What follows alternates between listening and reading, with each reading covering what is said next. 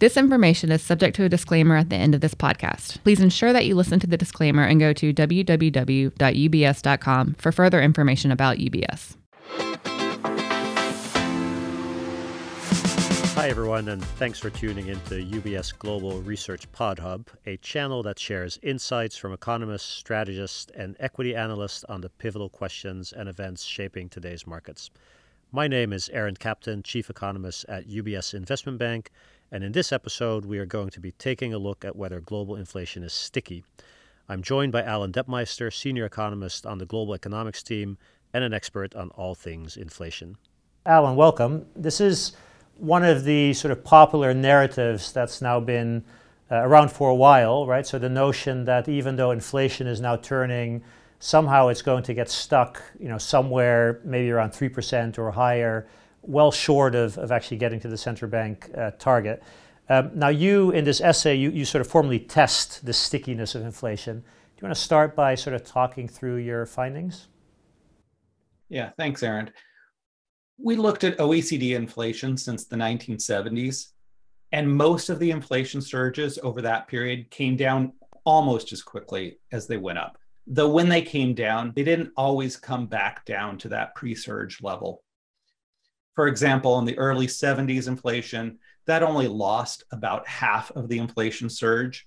Those spikes in the early 1980s and the late 1980s, inflation spikes were fully reversed and inflation trended down even further after that. Over time, inflation seems to become less persistent. And in the 20 years prior to the pandemic, less than 20% of the change in inflation in one year was carried over into inflation in the next year. Core inflation has been a little bit more persistent than headline inflation.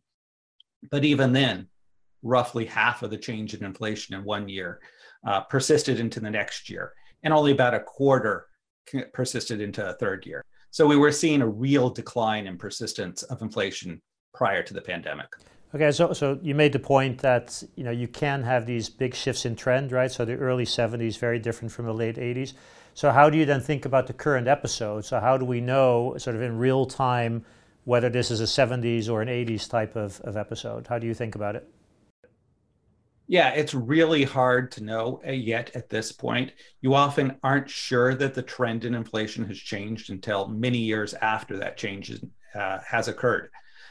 But we think the inflation during the pandemic was largely caused by the specifics of the pandemic, um, such as the large amount of fiscal and monetary stimulus, as well as the sharp shifts in demand and a reduced abilitiness, uh, ability or willingness to work. These drivers of inflation have been abating, though they've been abating much more slowly than I would have expected.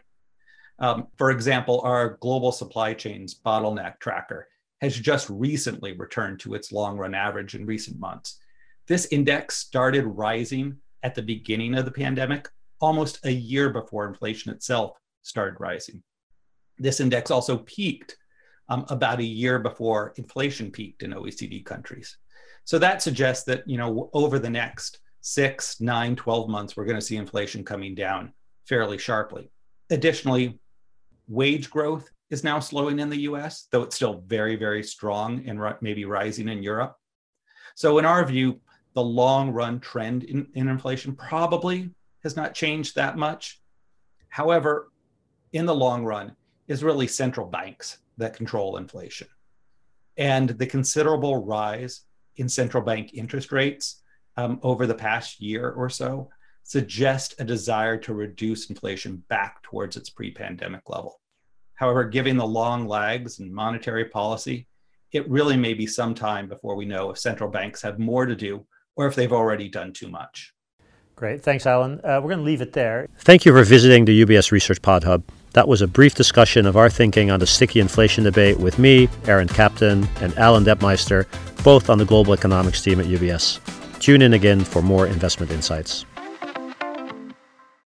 This content has been prepared by UBS AG, its subsidiaries, and or affiliates and is purely informational in nature. It is not investment research and does not contain an investment recommendation nor investment or professional advice. It is not an offer or solicitation to engage in any investment activity, and you should seek your own financial, tax, and legal advice before engaging in any such activity. UBS has no responsibility to you in relation to this content and has no regard to your personal circumstances or investment objectives, and receiving it does not imply any form of client relationship with UBS for any legal, regulatory, regulatory, or tax purpose. This content is not intended for distribution into any jurisdiction where to do so would be contrary to law or regulation. UBS does not accept any liability over the content of such material or reliance upon any information contained herein. The views and opinions expressed by any guest speaker or third party are not those of UBS. Accordingly, UBS does not accept any liability over any such views and opinions expressed by such persons. This content is the valuable intellectual property of UBS, and UBS specifically prohibits the redistribution of it in whole or in part without its prior written permission. Copyright UBS 2023. The key symbol and UBS are among the registered and unregistered trademarks of UBS. All rights reserved.